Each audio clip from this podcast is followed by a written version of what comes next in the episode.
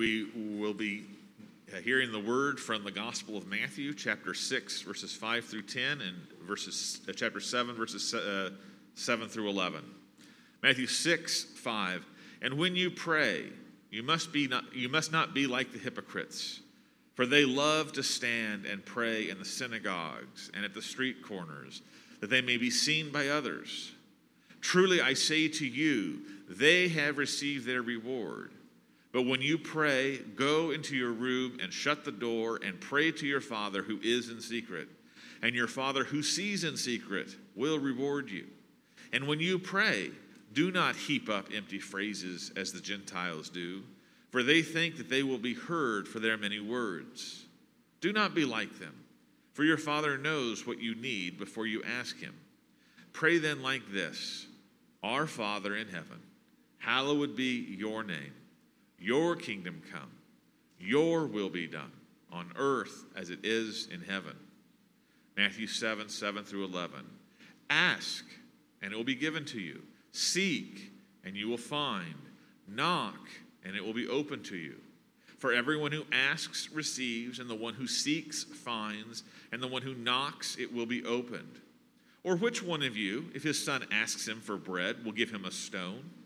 Or if he asks for a fish, will give him a serpent? If you then, who are evil, know how to give good gifts to your children, how much more will your Father who is in heaven give good things to those who ask him? This is the word of the Lord.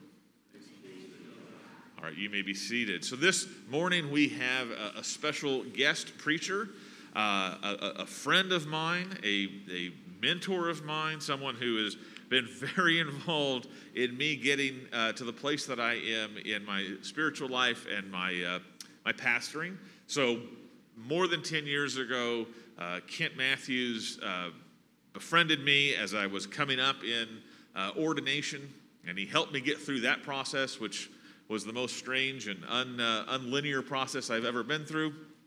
And he helped me uh, uh, uh, grow up, and uh, his, he's given me opportunities to teach in one of his uh, his schools. He is the dean. Is it dean? President. Okay, dean, president, and uh, professor of a local seminary. Uh, also founder. Founder. So he's uh, he uh, has invited me to teach there several times. So he has been a, a person who has been with me every step of the way in growing up as a pastor. Uh, he's been a friend through some difficult times. And it's a real treat for me to have him come and share the word with us. So if Doctor Kent Mathews, if you'd come up here, I know he only wants to be called Kent, but please come and, and give us the word today. Thanks, Will.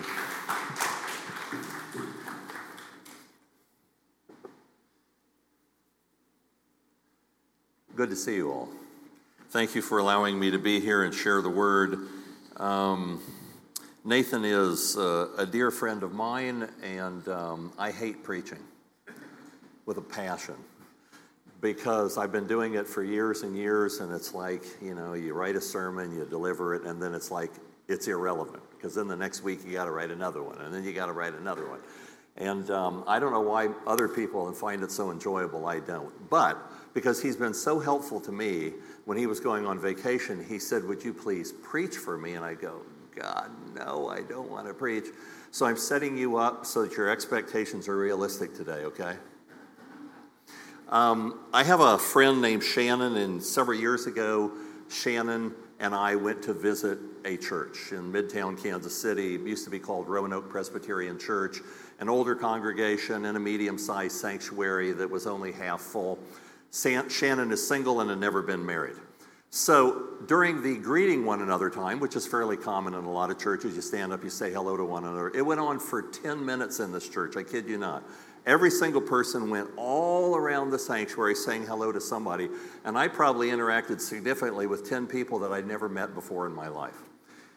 So as I'm coming back, when worship is about to start again, I realized my friend Shannon had literally never gotten up, never moved around the sanctuary. He'd spent the entire time talking to an older gentleman who was sitting right next to him.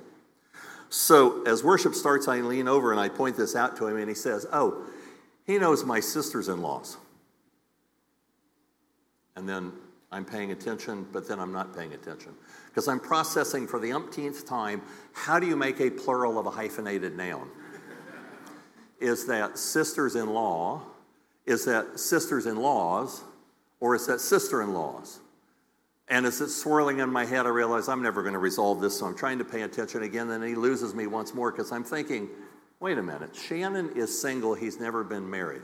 So he doesn't have a wife who has brothers who are married for him to have plural sisters-in-law. And for him to have plural sister-in-laws, he'd have to have at least two brothers. And I know he has no brothers, he only has one sister. So again, I'm going, this makes no sense to me. So I lean over, and I don't, maybe there's a prayer or something. It was completely inappropriate. I said, Shannon, you don't have any sisters-in-laws. And he looks at me like I'm a moron, and he goes, I said he knows my sisters-in-laws. Oh! You see, I had gotten the words right, but I had totally missed the point. It's kind of like um, what Nathan did this morning on this s'more church thing. It's like until he said s'more church, I was sitting going, s'more church, big deal, who cares? I got the words right, but I missed the point until he explained it to me. Okay, this, I think, is the primary problem most of us have in prayer. We may get the words right. Our theology may be correct. We may use all the currently accepted cliches and idioms. Um, we may carefully word our requests. We may say in the end, it's not what I want, God, but what you want. But in the end, ultimately, what most of us are all too often doing is jumping through hoops so that we feel like we got a better chance of God giving us what we think we want and need, and we miss the whole point of prayer. Some of you may be familiar with the acronym ACTS, A C T S, which is Adoration, Confession, Thanksgiving, and Supplication. So if I tell God how wonderful he is, and then I tell God how rotten I am, and then I tell him how grateful I am for all the stuff he's done for me despite how rotten I am, then I've got a better chance of getting him to give me what I want. If this is the process we go through and the thought process we have while we're doing it, then we have missed the point of prayer. And we're spinning our wheels and spending time doing something that is never going to accomplish the purpose for which we are there. And I think there's two things of which we're primarily guilty here. One of them is that we tend all too often to see God in prayer more as a power than as a person, a power that we want to channel for our own purposes, a power that we want to maneuver to get what we want rather than a person with whom we have the amazing privilege of having a relationship. And number two is we tend to think of prayer as a technique. It's a skill that we need to master and something that we get better at, then therefore we're going to have better results at the end of our prayer time. What an unbelievably sad understanding we all too often have about prayer, that it is to allow us to get stuff out of God, and we get better at it so that we can get better at getting stuff out of God. And I think at the bottom of this is a single root problem, and that is we tend to view God as an end to our means. Uh, when I was in seminary, I was in Los Angeles, and I was a teaching assistant for a very well-known British theologian. His name was Colin Brown. And early in our relationship, Brown, who was born in England and had only been in the United States for a few years, was telling me how much he had admired the U S national park system. The whole idea that we've got these amazing, diverse, natural beauty areas and that we had were protecting those things and that someday he'd like to go to one. I go, you've never been to one? He said, no, never. So I said, I'll take you to one. Let's go to Yosemite. Well, you know, straight north out of L A, you go a couple of hours, and there in the east, uh, central part of California in the Sierra Nevada mountains is Yosemite. Now, if you've never been there, it's this glacier-cut valley with fascinating rock faces and and cliffs and waterfalls. It's just spectacular, especially in the winter after a snowfall. I mean, it is so gorgeous, it can literally almost take your breath away when you first experience it. In fact, if you come through a tunnel and there it is, it's eye-popping. So on January eighth of the year, Doctor Brown, and he invited two other British professors of note at Fuller Seminary to go with us. So the four of us went up to Yosemite. We pulled in after dark, and that night it snowed six inches. So at five thirty, when these guys get up, way too early, um, and put on their normal uniform, which is brown tweed sport coats, brown sweater vests, white shirts, and a black tie, to go out in the snow in Yosemite, The four of us walk up this rise and we're standing underneath Yosemite Falls. It's not the biggest waterfall in the United States, but it's the longest waterfall in North America. So you look up at it between these giant rock crags against a blue sky with white clouds, and you see this water coming down and drifting and cascading and turning into mist in the winter. I mean, it literally took my breath away, and I've seen it multiple times.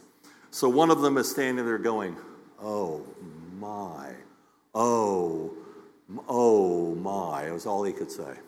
The other one just simply said, "Dear Lord God Almighty," and then shut up. So for about three minutes, we're standing there saying nothing to each other, just soaking this in. And up beside us walks an American tourist. He kind of looks at the group and then looks at the waterfall and looks at the group. And I know he's thinking, who are these strangely dressed guys? And looks at the waterfall, and then he says, "You know, that is such a waste of water. If you put a dam up there, well, you could probably irrigate part of Central California, which is in desperate need of water." And then he walks off. And it's like, the bubble has burst. So as we're walking back down the path, Doctor Brown says to me, "Can you imagine the sheer pragmatism of that statement? The idea that Yosemite cannot exist for its own beauty and wonder, but that it must serve some practical, pragmatic purpose in order to have value." And this, I think, is at the core of what Jesus wants us to understand about prayer. Is that God does not exist to be a means to our end. No matter how much we say we don't believe that, we live as if we believe that. God does not exist to be a means to our own end. He is the ultimate end, in and of himself, amen, period. And if we get this, it will transform not only our prayer life, it will transform our relationship with him. If we don't get this, it creates two problems. One of them is we're going to be very, very frustrated in prayer, because if we see prayer as a way of manipulating and maneuvering God, and God, by the way, refuses to be manipulated and maneuvered, then we're going to be very disappointed in our prayer life. And then number two, because we're not getting what we want out of it, then why go to prayer? And so we start praying less. Unfortunately, in American evangelical circles, there's been this tendency over, I think, the last sixty years, since about nineteen sixty-eight, to view prayer in this way as a skill or a technique that we all need to get better at. That if you understand the steps or the principles, then you can pray more effectively and and get more things out of God. We talk about the power of prayer. We talk about prayer as the force that moves the hand of God. We talk about wrestling and agonizing in prayer, and those people who wrestle and agonize better than the rest of us become prayer warriors, which I'm not trying to put down. But isn't that the language of conflict and competition, and not the language of relationship and fellowship? And so do we view our relationship with God primarily as wrestling with God and agonizing with God? Or should we view it more as fellowship and loving, affectionate relationship?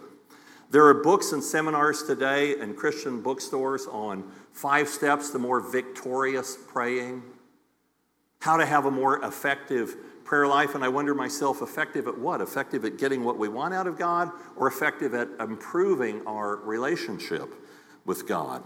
Several years ago, I received an advertisement in the mail from a Tulsa-based ministry for a seminar they were conducting online that was entitled, "How to Overcome God's Reluctance Through More Biblical Prayer." I mean, what an embarrassment. But the bottom line is, I signed up just so that I could see how many people tuned into this thing. eleven hundred people were online watching this thing. Revivals, conversions, healings are all rightly attributed to the power of prayer, but then so are closed business deals, the outcome of athletic events, even finding parking spaces in crowded parking lots. But in the end, normally when we talk about the power of prayer, most people mean the power of the person who knows how to pray well far more than they mean the loving God who is responding. Those of you who are parents, can you imagine your children holding a seminar down your basement on how to overcome your parents' reluctance through more effective whining? Uh, five steps to more effectively nagging your parents or haranguing your parents, wearing down their willpower to get what you want out of them? What, what would that say about your relationship with them? I actually watched one of my children doing this once when my oldest son was seven. Um, he was conducting a seminar like this for my five-year-old daughter. They were whispering in the back of the house, and so I, I, I'm wondering what they're doing, and I kind of, you know, I'm eavesdropping. And at the point at which I enter the conversation, Michael says, he won't do it if you just ask him. What you need to do, Becca, is you need to say, I love you, give him a hug. Um, he, he likes, if you look him in the eye, and say, please, and then ask what you want. And I thought to myself, no wonder he's so good at getting stuff out of me. I mean, it's a great system. But here's the problem. If this defined his relationship with me, which truth of the matter is, it all too often defines our relationship with God. You know, we tell God, I love you in prayer, and we say please, and we carefully word what we want to say, and we look him in the eye, and we assertively ask him for things, and may, may, may, maybe even in the end we say, uh, and not my will, but thy will be done. I mean, it would break my heart if that continued to be the nature of my relationship with my children. I don't think it takes a theological genius to figure out it breaks God's heart, because that's all too often the way we see the nature of our relationship with him. All right, if that's the problem, what's the solution? And by the way, Nathan, I have no idea when I'm supposed to be done. I didn't look when I got up here. Okay. I think it's in the first line of the Lord's Prayer, where he says, your Father already knows what you need, so when you pray, pray this way. Our Father who art in heaven, hallowed be thy name. You need a little background. I know you know this, but I'm going to tell this to you again. seventeen times in the Lord's in the Sermon on the Mount, which is just Matthew five, six, and seven, just three chapters, seventeen times Jesus refers to God as either your Father or our Father. seventy more times throughout the Gospels, he refers to God as our Father or your Father. It is literally like a flashing neon sign going constantly through the Gospels saying, there are few things more important in all of the Gospels than this concept. In fact, there's few things repeated in the Gospels more than this concept, that God, the outside of space and time creator of all that is, loves you in a fatherly way and wants you to perceive yourself as his loved and beloved child and him as your beloved heavenly Father. Now, we've heard this so much over the years that, to be honest, most of us are jaded by this. It's like, well, sure.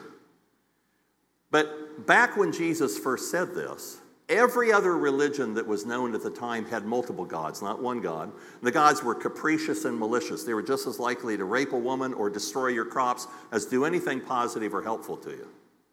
And so God makes himself known to the nation of Israel as the one, only one true God. And he presents himself as a caring, loving father. They saw him as the father of the nation, but over time this whole view got corrupted, and they got to the point where they even, wouldn't even use God's name. They took the vowels, I mean they took the consonants and stuck new vowels in there, so his name went from, Je- from Yahweh to Jehovah, because they were so afraid of God. We don't want to anger him. He might punish us. And the truth of the matter is God says, I'm going to have to punish you because you're not doing anything I'm asking you to do. But they got such a perverted idea of him that when Jesus came on the scene and said, no, you need to understand that God is a loving heavenly Father who loves you like the best human father does, it was like a bomb that went off in his culture. And the religious elite, it was like, you are blaspheming. You cannot present God this way. And who better to tell us what God is really like than God himself? And number two, it was like a bomb that went off in the hearts of followers. The woman caught in adultery, the woman from the street who washed his feet with her tears and dried them with his hair. People who understood the forgiveness and love and true, genuine fatherly affection of God, it radically transformed them. And church historians will tell you that one of the reasons the church exploded in the early days is because people had this new, radical, transforming understanding of a God that loved them personally, not just one who was waiting to punish them and catch them doing something wrong. When we understand God's fundamental concern for our welfare and our needs, it changes the way we pray. When we understand God's fundamental desire for fellowship with us, it changes the way we pray. Now, in the second passage that we had read today from Matthew chapter seven, again, part of the Sermon on the Mount, at the end of it, we're told, if you earthly parents, even though you're sinful, know how to love and care for your children, how much more will your heavenly Father love you and care for you? This is an idiom in the original language, this how much more, which means if simple human beings know how to give what their children need and work very hard to provide for them and take care of them, how much more, infinitely more, does your perfect heavenly Father have the same attitude and will do the same thing? But the problem is, we sort of have this view of God, but we don't really have this view of God. When I was um, five years old, I got a plastic fencing set for my birthday, um, plastic masks and plastic foils. And that afternoon, my brother and I are out in the yard um, fencing, and he's too close to me. And when he lunges, his foil goes like this, and it snaps in half. And so I say a curse word that I'd learned from my father. And my mother, who is standing there, says, "Kent, you know, God heard you say that. And every bad thing you do gets written on your heart. And when you die and go before God, he takes a look at all the bad things you did and compares it to the good things that you do. And if you don't have enough to outweigh it, then you get punished." My mother denied ever saying this. My brother said, "Sorry, Mom, I remember you saying that." But I remember that night bouncing on the end of my bed. It's like two in the morning, it's black in my room, and I can't sleep because I'm processing this whole idea of I've already done so many bad things that I know I'm not supposed to do. And my heart's only this big. How can God write everything I'm going to do in the rest of my life on my heart? I know my heart's going to get a little bigger, but I, hey. And she didn't say that he writes down the good things I do. So he's got a written record of the bad things I do, but he's got to remember the good things that I do. What if he forgets some? And what if I need fifteen hundred good deeds to outbalance it, and he forgets one, and I've only got one thousand four hundred ninety-nine? Literally, I'm thinking this. Now, without going into too much detail, I can tell you this impacted my view of God for more than a decade. And even when I came to faith in Christ at the age of eleven, I still had this sense that God is somebody who cares about me in a generic sense, but really I just kind of want to tippy-toe around him and not get in trouble and not disappoint him because I don't want to have to pay a price for disappointing God. What a sad reflection on our understanding of who God is and the nature of relationship with him, that we have, all of us have a somewhat perverted view of who he is and what his relationship with us is like, and it manifests itself, I think, as much as anywhere else in our prayer life, when we are hoop jumpers to get what we want, and that's the primary approach that all too often we have with him. But what about the question of persistence? So we, you may have a chance to take a look at this in discussion later, but in Luke chapter eighteen, there's this parable of the unjust judge. The parable indicates that there's a guy who's an immoral, irresponsible, unrighteous judge who won't rule in favor of a woman, but she keeps worrying him and nagging him and persisting and asking, and in the end, he then gives her justice. And so Jesus' point in the parable is that you don't need to worry because God will give you justice. Now, here's the funny thing we do with Bible interpretation. First of all, we learn it the way somebody has taught us. We don't read it for ourselves. And secondly, when we do, we take virtually everything out of context. We don't read it in context. So what Jesus is trying to say in the midst of people being persecuted for their faith is continue to believe and trust in God because he will bring justice for you. It doesn't say persist and God will give you a bigger paycheck. Persist and God will give you a nicer car. Persist and God will cure infertility for you. Persist and you'll pass that test that you didn't study for. Uh, persist and he'll fix your finances for which you've been completely irresponsible with your credit cards for. It doesn't say any of that. All it says is persist, and even though a human judge will give you justice, if you persist in your relationship with God, God will give you justice in your life, and that's literally all you can do with that passage. But that's not what we do. What we do is because we want to believe that God will give us what we want, so we take this parable to mean, well, all I have to do is ask God for anything, and then he'll give it to me. Okay, so what about the passage that we read in Matthew chapter seven that says, ask and it will be given to you, seek and you will find, knock and the door will be opened to you? Right, so what is the Sermon on the Mount? Chapter five, chapter six, chapter seven. It begins with the Beatitudes, and basically, if you go all the way through it, it's saying, What God desires is Christ-like character in his children, period. He wants us to be humble. He wants us to be merciful. He wants us to be pure in heart. He wants us to be true to our word. He wants us to raise the bar on what our understanding is of our Christian character and not just live within the letter of the law, but understand, like, for example, that if you hate, you're actually guilty of murder in your heart. Then he says, stop being spiritual hypocrites, which is where the Lord's Prayer comes in. Don't pray like the hypocrites. Don't fast like the hypocrites. Don't give charity like the hypocrites. When you pray, pray like this.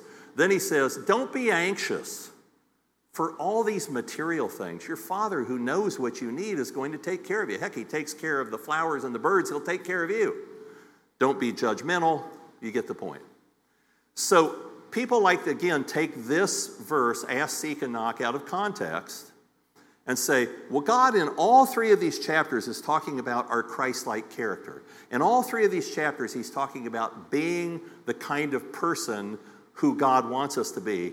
But now I'm going to take these verses and go, I can ask for anything I want and God will give it to me. I can seek anything I want, God will give it to me. It's sort of like if I'm standing at the celestial slot machine, if I pour the, pull the handle often enough, eventually I will hit the jackpot. It is such irresponsible reading and understanding of Scripture, it's both funny and painful. So, by the way, if you learn nothing from the sermon today, learn that A, God does want to take care of you. But he's not going to give anything you want, no matter how much you nag him and persist and ask. And just because you phrase your prayers uh, carefully and use all the right terms, he can't be either bullied or maneuvered into giving you something that he knows is not best for you. And number two, read your Bible in context. Don't just assume because you've heard a sermon from somewhere else or because this is what everybody else believes that it's correct. The persistent prayer is about justice. And asking, seeking, and knocking is about God giving us those things that seem almost, almost impossible for us. It seems almost impossible to me that I would ever not worry about material things. It seems impossible to me that I wouldn't sometimes judge other people. It seems impossible to me that I could be all of the characteristics of the Beatitudes, and the answer is you can't, Kent, on your own. You only can because you continue to pursue God, and in that relationship, in an attitude of prayer, in a relationship with him, God, through the power of the Holy Spirit, makes those things possible. Do you get this? This is a radical different understanding of prayer. By the way, it is a biblical understanding of prayer, and it's that which Jesus modeled himself. So let me give you an example. In Matthew chapter twenty-six, verse thirty-nine, when Jesus is in the Garden of Gethsemane, we're told Jesus prayed, "My Father, if it is possible, may this cup be taken from me." So there he is with his three best friends sound asleep, agonizing in prayer in the middle of the night, and the presumption is he's there for a long time. It's just one line to say, probably for hours. He's agonizing over, God, I'm scared. God, I don't want to have to endure this. I know what lies ahead of me. I'm going to be betrayed and brutalized and beaten and tortured and nailed to a tree and die an excruciating death. God, please, I don't want to have to do this. If it's possible, take this away from me. Then in verse thirty, forty-two, we're told Jesus prayed a second time, meaning that after quite some time, his prayer changed and now he's praying this way. My Father, if it is not possible for this cup to be taken away, unless I drink from it, may your will be done. And in these two prayers is the perfect example of the difference between how we begin our prayers, but don't frequently transition to the way Jesus ended his prayer. Of course we begin our prayer by communicating our desires, our wants, our hurts, our frustrations, our perceived needs, our anxieties. God, please listen to me, pour out my heart to you, and I'm just going to be honest and tell you the way I wish things were. But in the end, Jesus comes back and says, okay, but God, if this isn't what's right, if this isn't your plan, if this isn't what needs to happen, not my will, but your will be done. And what we tend to do is we throw in the not my will, but your will be done at the beginning to kind of snooker God into thinking, this guy's got the right attitude, so I'm going to take care of him. Rather than saying, uh, God, I'm being honest with you, but in reality, I want what's best for me, and only you know what that is. Do you know that only that if if prayer, um, I think I gotta say this. So you would think that any two people in the history of the church who could get what they wanted out of God would be Jesus and Paul, right? Jesus being God, you'd think he could get out of God what he wanted. And Paul, being the preeminent focal point of the early church and the growth of Christianity, could get what he wanted too. Um, do you think that they ever paid for, prayed for bigger paychecks? Do you think they ever prayed for um, an easier life? Do you ever think they prayed for comfort and convenience? Nicer toga, maybe an extra pair of sandals? I mean, just if you just simply think about what you know about people in Scripture and the prayers that are in Scripture, it should be an embarrassment to us, frankly, the kinds of prayers that we pray and the understanding that we go to God with prayer with. If we say, well, if Jesus and Paul are the model for this, they never prayed that kind of stuff. I mean, they prayed that maybe that they would be um, bold in persecution, that they would be bold in speaking the truth, that God would use them and their gifts and talents to accomplish his purposes. But again, that's not the way we tend to pray. Now, if God were to give you what you wanted, you would actually be punished because God's not accomplishing his purpose if he gives you what you want. Because most of what we want is to escape what we don't want or to get what we don't deserve but would like to have anyway. And if God says, okay, you can have that, then what we think would be an enormous gain is actually a tremendous loss. Because Jesus couldn't become Christ-like by getting anything he wanted. Why do we think we can become Christ-like by getting anything that we want? There's a story told about a veteran from World War Two who had lost a leg in the Normandy invasion. Um, there was he was still over in France. And there's a, the Pyrenees Mountains separate northern Spain from southern France, and there was a mountain village that had a shrine in it that's reputed to have been the basis of a lot of physical healings. So people would go up there um, every year uh, and pray for healing of some kind, and supposedly some healings had occurred. So this veteran on his crutches is hobbling, you know, through the train system. He gets to the village. He crutches across the cobbled stones of the village, up the winding path to the shrine. He's in the shrine, and behind him is a couple that's watching him without one leg on his knees, praying quietly. And the man ungraciously says to his wife loud enough for the veteran to hear, so what's he praying for, that God will give him a new leg? To which the man smiled and turned around and said, no, I'm praying for a completely different miracle. I'm praying that God will enable me to live a life of gracious courage without my leg. I took a survey of my own prayer life one year because I, I journal, and so I write down all my prayer requests. I did it originally so that I could, every year I could go back, in addition to praying and, and reflecting on what I'm learning in Scripture, I can see what God has done in my life over that year. And part of the best part of it is that I see all the things that God has done, all the things he's accomplished, mostly not in a way that I could have envisioned, but in a way that was far better than I could have envisioned, but still God's answer to my prayers. But I decided once, well, I would go back over an entire year and take a look at my prayers. And most of my prayers were basically asking God to make things easier for me, to solve things for me, to fix things for me, to provide things for me. And when I added them all up, it really basically came down to I'm asking God to make my life easier. And it hit me like a ton of bricks. What a crazy prayer for a Christian to pray. I should be praying that God would bring on whatever he needs to bring on to make me the person that he designed me to be so that I can become more like Christ, because that's the whole point and purpose for which I was saved. Okay, so what do I want you to take away from this? Number one, God is not the means to our end. God is an end in and of himself. And we need to approach God with the idea that he's to be enjoyed for who he is, for the fellowship, for the relationship, not because he's a celestial slot machine that we keep pulling the handle on. Number two is that don't be fooled by many of the interpretations regarding prayer in Scripture, because most of them, frankly, are taken out of context.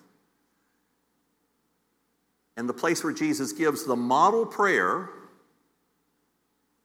the Lord's Prayer, The whole context has to do with becoming more Christ-like.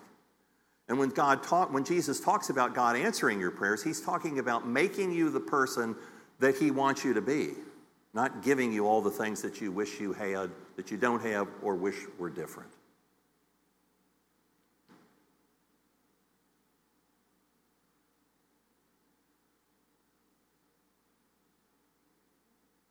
Okay, let me say a closing prayer.